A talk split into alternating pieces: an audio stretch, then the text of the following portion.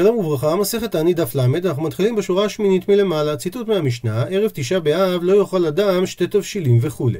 ועל כך אמר רב יהודה, לא שנו שאסור לאכול שני תבשילין, אלא משש שעות ולמעלה, אבל משש שעות ולמטה מותר.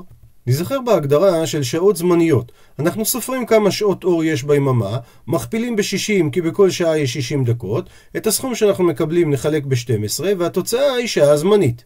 למשל בדוגמה שלפנינו, הזריחה היא ב-5 בבוקר והשקיעה היא ב-7 אחרי צהריים. זה אומר שיש 14 שעות אור, מכפילים ב-60 מקבלים 840 דקות, נחלק את התוצאה ב-12 וקיבלנו שעה זמנית בת 70 דקות. אז שש השעות הראשונות ולמטה, דהיינו כלפי השחר, בשעות האלה אמר רב יהודה שהמשנה לא אסרה לאכול שני תבשילין ולכן יהיה מותר לאכול אפילו שני תבשילין.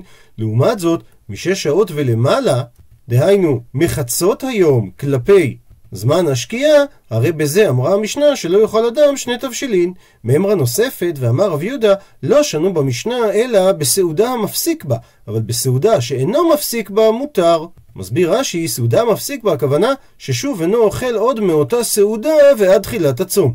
ואומרת הגמרא, ותרוויו, שתי המימרות של רב יהודה, לקולה. שניהם נאמרו לצד הקולה. וצריכה, וצריך לומר את שניהם. די ישמינן, כי אם הוא היה רק אומר לנו שבסעודה המפסיק בה, אמרה המשנה, שלא יאכל אדם שתי תבשילין, הווה אמינא, אז הייתי חושב לומר, שאפילו משש שעות ולמטה, דהיינו, במחצית הראשונה של היום, במידה ומדובר בסעודה המפסקת, אז על זה אמרה המשנה שיהיה אסור לאכול שני תבשילין באותה סעודה. כמה שמלן, בא רב יהודה להשמיע לנו, שדווקא משש שעות ולמעלה, אמרה המשנה שאסור לאכול שתי תבשילין בסעודה. ומצד שני, ואי השמיעינן, ואם רב יהודה היה משמיע לנו את הדין של משש שעות ולמעלה, זה המצב שבו אסור לאכול שני תבשילין, הווה אמינא, אז הייתי חושב, אפילו אם הוא אוכל בסעודה שאינו מפסיק בה. דהיינו שיש עוד סעודה מפסקת שאחריה. ובכל זאת, גם בסעודה כזאת יהיה אסור לאכול שני תבשילין, כמה שמלן, לכן בא רב יהודה להשמיע לנו שבסעודה המפסיק בה, אסרה המשנה לאדם לאכול שני תבשילין. כך שאם נסכם, צריכים להתקיים שני תנאים כדי שאדם לא יוכל לאכול שני תבשילים בסעודה. גם שמדובר בסעודה המפסקת, שהיא הסעודה האחרונה לפני תחילת הצום, וגם שהסעודה הזאת היא במחצית השנייה של ערב תשעה באב. ומביאה הגמרא סייעתא לדברי רב יהודה. תניא כלישנא קמא, תניא כלישנא בתרא. יש ברייתא שאומרת כמו ההלכה הראשונה שהוא אמר, וגם ברייתא שאומרת כמו ההלכה השנייה שהוא אמר. הוא מפרט את הגמרא. תניא כלישנא בתרא, הברייתא שאומרת כמו הלישנא בתרא, שאיסור שני תבשילין זה דווקא בסעודה המפסקת, שאומרת הברייתא, הסועד ערב תשעה באב.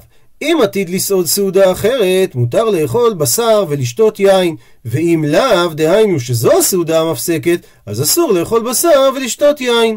וכמו שאיסור אכילת בשר ושתיית יין נוהג רק בסעודה המפסקת, גם האיסור שאמרה המשנה על אכילת שני תבשילין נוהג רק בסעודה המפסקת. תניא כלישנא קמא, ברייתא שאומרת כמו הלישנא הראשונה של רב יהודה, שהאיסור לאכול שני תבשילין הוא רק בסעודה שמתבצעת במחצית השנייה של ערב תשעה באב, ואומרת הברייתא, ערב תשעה באב לא יאכל אדם שני תבשילין, לא יאכל בשר ולא ישתה יין. רבן שמעון בן גמליאל אומר, ישנה. ועל כך אמר רבי יהודה, כיצד משנה?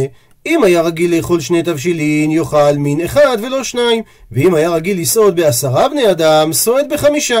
ועל אותו עיקרון, היה רגיל לשתות עשרה כוסות, שותה חמישה כוסות, הוא מסיים את הברייתא, במה דברים אמורים שהוא משנה דווקא משש שעות ולמעלה, דהיינו במחצית השנייה של ערב תשעה באב, אבל משש שעות ולמטה, דהיינו במחצית הראשונה של ערב תשעה באב, מותר, דהיינו, מותר לו לאכול בשר ויין והוא לא צריך לשנות. וממילא אנחנו רואים, כמו הלישנה הראשונה של רב יהודה, שהאיסור לאכול שני תבשילין הוא דווקא משש שעות ולמעלה. מביאה הגמרא ברייתא נוספת בעניין, תניא אידך, שנינו בברייתא.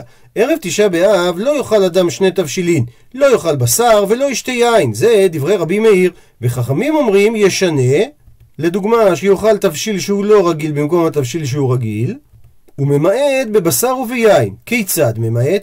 אם היה רגיל לאכול ליטרה בשר, כמות מסוימת של בשר, יאכל חצי מהכמות הזאת, חצי ליטרה. אם היה רגיל לשתות לוג יין, ישתה חצי לוג יין. ואם אינו רגיל כל עיקר, הרי אסור לו לשתות יין בכלל. רבן שמעון בן גמליאל אומר, שאם היה רגיל לאכול צנון או מליח אחר סעודתו, הרשות בידו.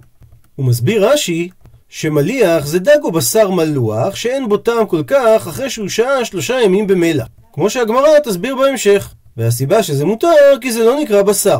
והחידוש הנוסף שנמצא בדברי רבן שמעון בן גמליאל, שאין בעיה לאכול צנון או מנה אחרונה אחרת, ואנחנו לא אוסרים את זה למרות שזה תענוג. ומביאה הגמרא תניא אידך ברייתא אחרת.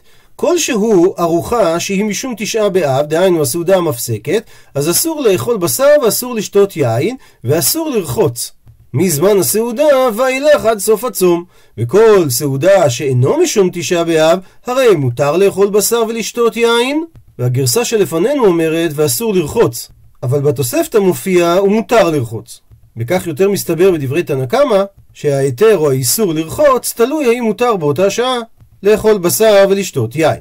רבי ישמעאל ברבי יוסי אומר משום אביו, שכל שעה שמותר לאכול והמילה בשר לפי הגאות הגר"א נמחקת, אז בשעה שמותר לאכול, אפילו אם זה לא בשר, מותר לרחוץ. כך שזו דעה יותר מקילה מתנא קמא, כי היא מטילה לרחוץ אפילו בשעה שאסור לאכול בשר. מביאה הגמרא תנו רבנן שנו רבותינו בברייתא. כל מצוות הנוהגות באבל נוהגות בתשעה באב. אסור באכילה ובשתייה, והרי הדבר תמוה, כי אבל הוא לא אסור באכילה ושתייה. ואכן אומר רש"י שאכילה ושתייה לא נוהגים באבל, אלא שהברייתא מונה גם איסורים שנוהגים בתשעה באב, בנוסף לאיסורים שהאבל נוהג. והאיסורים שבהם האבל נוהג הוא בשיחה ובנעילת הסנדל ובתשמיש המיטה, ואסור לקרות בתורה בנביאים ובכתובים, ולשנות במשנה ובתלמוד ובמדרש ובהלכות ובאגדות, כי לגבי לימוד תורה כתוב בספר תהילים, פיקודי השם ישרים מסמכי לב. ומהסיבה הזאת, אבל וכן בתשעה באב אסור ללמוד תורה. אבל קורא הוא במקום שאינו רגיל לקרות, ושונה במקום שאינו רגיל לשנות. מסביר רש"י שכיוון שהוא לא יודע, יש לו צער בדבר, ולכן זה מותר. וקורא בקינו דהיינו מגילת איכה, ובאיוב, ובדברים הרעים שבירמיה, ומאותו טעם ותינוקות של בית רבן בטלין, מלימוד התורה שלהם. משום שנאמר, כמו שכבר ראינו ברש"י, פיקודי השם ישרים מסמכי לב. רבי יהודה חולק ואומר שאף אינו קורא במקום שאינו רגיל לקרות ואינו שונה במקום שאינו רגיל לשנות. כי דברי תורה הם מסמכי לב אפילו במקום שנגרם לו צער כי הוא לא מכיר את החומר. ובכל זאת, אבל קורא הוא באיוב ובקינו דהיינו במגילת איכה ובדברים הרעים שבירמיהו. ומאותו טעם ותינוקות של בית רבן בטלים בו מלימודה משום שנאמר פיקודי השם ישרים מסמכי לב. ציטוט מהמשנה לא יאכל בשר ולא ישתה יין. טענה, מסייגת הברייתא את הדברים, אבל אוכל הוא בשר מליח ושותה יין מגיתו. כי בשר מליח לא נחשב לבשר האסור, ויין מגיתו לא נחשב ליין האסור. ומבררת הגמרא, בשר מליח עד כמה? דהיינו, עד מתי הוא נחשב בשר, שהוא אסור באכילה, והוא לא נחשב בשר מליח. ועונה על כך, אמר רב חינן אבר כהנא משמי דשמואל, שכל זמן שהוא כשלמים, דהיינו שהבשר לא שהה במלח אלא שני ימים ולילה אחד, שזה כמו הזמן שיש לאכילת שלמים. אבל אם הבשר שהה במלח יותר מהזמן הזה, הרי הוא לא נקרא יותר בשר, כי הטעם נפסל אחרי שניים ושלושה ימים. וממשיכה הגמרא ושואלת, ויין מגיתו עד כמה? דהיינו, כמה זמן הוא נחשב יין חדש, יין מגיתו, שיהיה מותר לשתות אותו בסעודה המפסקת, עונה הגמרא, כל זמן שהוא תוסס. שהוא עדיין נמצא בתהליכי תסיסה, שהוא רותח, כי יין כזה הוא יין חדש ומתוק, והוא לא טוב כמו יין ישן, אלא הוא משלשל ומזיק. ולכן התירו לשתות אותו אפילו בסעודה המפסקת. טענה, ושנינו בברייתא, שיין תוסס אין בו משום גילוי, שגם אם היין היה גלוי, אין נחש שותה ממנו, כי בגלל התסיסה, הרתיחה שלו, הנחש בורח ממנו. ולכן מותר לשתות אותו, ואין בו משום גילוי, דהיינו, אין בו משום הגזרה של חכמים לא לשתות ממשקה מגולה, שמא נחש שתה ממנו. ואומרת הברייתא, וכמה זמן תסיסתו? שלושה ימים. אבל אחרי שלושה ימים כבר יש בו חשש של משום גילוי, כי הנחש שותה ממנו, וממילא הוא כבר לא נחשב יין תוסס, דהיינו הוא כבר לא נחשב יין מגיתו, אלא הוא נחשב כיין ישן. מספרת הגמרא אמר רב יהודה אמר רב, כך היה מנהגו של רבי יהודה ברבי אלי, ערב תשעה באב מביאים לו פת חרבה במלח, ויושב, הפכנו דף, בין תנור לקיריים, שזה מקום המנוול שבבית, שיש שם הרבה פיח ולכלוך, ואוכל במקום הזה את הפת היבשה, ושותה עליה קיטון של מים. ודומה כמי שמתו מוטל לפניו. ועוברת עכשיו הגמרא לדון בעשיית מלאכה בתשעה באב, תנן התם. שנינו במשנה במסכת פסחים. מקום שנהגו לעשות מלאכה בתשעה באב עושים, מקום שנהגו שלא לעשות מלאכה בתשעה באב אין עושים. ובכל מקום תלמידי חכמים בטלים מלעשות מלאכה בתשעה באב, אפילו אם זה מקום שנהגו לעשות במלאכה. ורשב"ג אומר שלעולם יעשה כל אדם עצמו כתלמיד חכם. דהיינו שימנע מלעשות מלאכה בתשעה באב. עד לכאן לשון המשנה ממסכת פסחים. אומרת הגמרא, תניא נמי אחי, שנינו כך גם בברייתא, שרשב"ג אומר, לעולם יעשה אדם עצמו כתלמיד חכם, למה? כדי שיתענה. וזה תואם למה שאמר רבן שמעון בן גמליאל בדף י', שבמה דברים אמורים? שלא יתגאה אדם וייקח לעצמו את אצטלה של תלמיד חכם, דווקא בדבר של שבח, אבל בדבר של צער עושה וזכור לטוב, שאין שבח הוא לו, אלא צער הוא לו. אז אותו דבר גם אצלנו, שכל אדם יכול לעשות את עצמו כתלמיד חכם ולהימנע ממלאכה, הימנעות ממלאכה היא צער והיא לא גסות רוח. מביאה הגמרא, תניא אידך ברייתא אחרת שאומרת, רשב"ג אומר, כל האוכל ושותה בתשעה באב, כאילו אוכל ושותה ביום הכיפורים. רבי עקיבא אומר, כל העושה מלאכה בתשעה באב, אינו רואה סימן ברכה לעולם. הוא מסייג רש"י, שלא שהוא לא יראה סימן ברכה מכאן והלאה, אלא שמאותה מלאכה הוא לא יראה סימן ברכה. וחכמים אומרים שכל העושה מלאכה בתשעה באב ואינו מתאבל על ירושלים, אינו רואה בשמחתה, שנאמר, פסוק בישעיהו נקרא בפנים, שמחו את ירושלים וגילו בה כל אוהביה, שישו איתה משוש כל המתאבלים עליה. ומכאן אמרו חז"ל, שכל המתאבל על ירושלים זוכה ורואה בשמחתה, ולהפך, ושאינו מתאבל על ירושלים אינו רואה בשמחתה.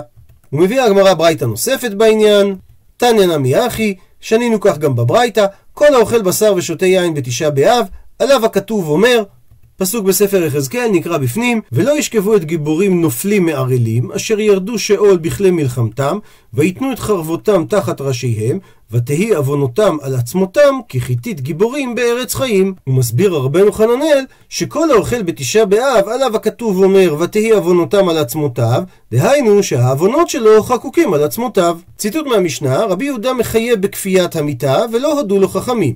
תניא, שנינו על כך בברייתא. אמרו לו חכמים לרבי יהודה, לדבריך שאתה מחייב בכפיית המיתה, אז עוברות ומניקות מה תהא עליהן, שהרי הן אינן יכולות לישן על גבי קרקע. אמר להם רבי יהודה לחכמים, אף אני לא אמרתי, אלא ביכול. דהיינו באחד כזה שאפשר לו לישן על גבי קרקע, אבל עוברות ומניקות שלא יכולות יהיו פטורות מכפיית המיתה. תנא נמי אחי, שנינו כך גם בברייתא הבאה. מודה רבי יהודה לחכמים בשאינו יכול, שהוא פטור מכפיית המיתה, ומצד שני, ומודים חכמים לרבי יהודה ביכול שהוא חייב בכפיית המיתה. אז אם כך שואלת הגמרא, מהי ביניו? אז מה הנפקא מינה בין רבי יהודה לחכמים? הרי כיוון שזה מודה לו ביכול, וזה מודה לו בשאינו יכול, במה הם נחלקו? עונה הגמרא, כביניו יש ביניהם את ההבדל לגבי שאר מיטות, שנמצאות בבית והוא לא שוכב עליהן. שרבי יהודה שמחייב במשנה בכפיית המיטה, הוא מחייב גם בשאר המיטות שיש לו בבית, אפילו אם הוא לא ישן עליהם, ולעומת זאת, חכמים סוברים שאדם צריך לכפות את מיטתו, אבל לא את שאר המיטות שנמצאות בבית. כדתניא, שכך שנינו גם בברייתא לעניין אבל. כשאמרו לכפות המיטה, לא מיטתו בלבד הוא כופה, אלא כל המיטות כולן הוא כופה, ולפי רבי יהודה הדין הזה נוהג גם בתשעה באב, ועל כך לא הודו לו חכמים, כי הם אמרו שהוא חייב לכפות את מיטתו בלבד ולא את כל שאר המיטות. מביאה לכך הגמרא פסק הלכה, אמר רבא, הלכתה כתנא דידן, כמו התנא של המשנה שלנו, ולא כמו התנא של הברייתא. שהתנא במשנה שלנו אומר, ולא הודו לו חכמים כל עיקר. דהיינו שהוא לא צריך לכפות אפילו את המיטה שלו עצמו. עד לכאן דף למד.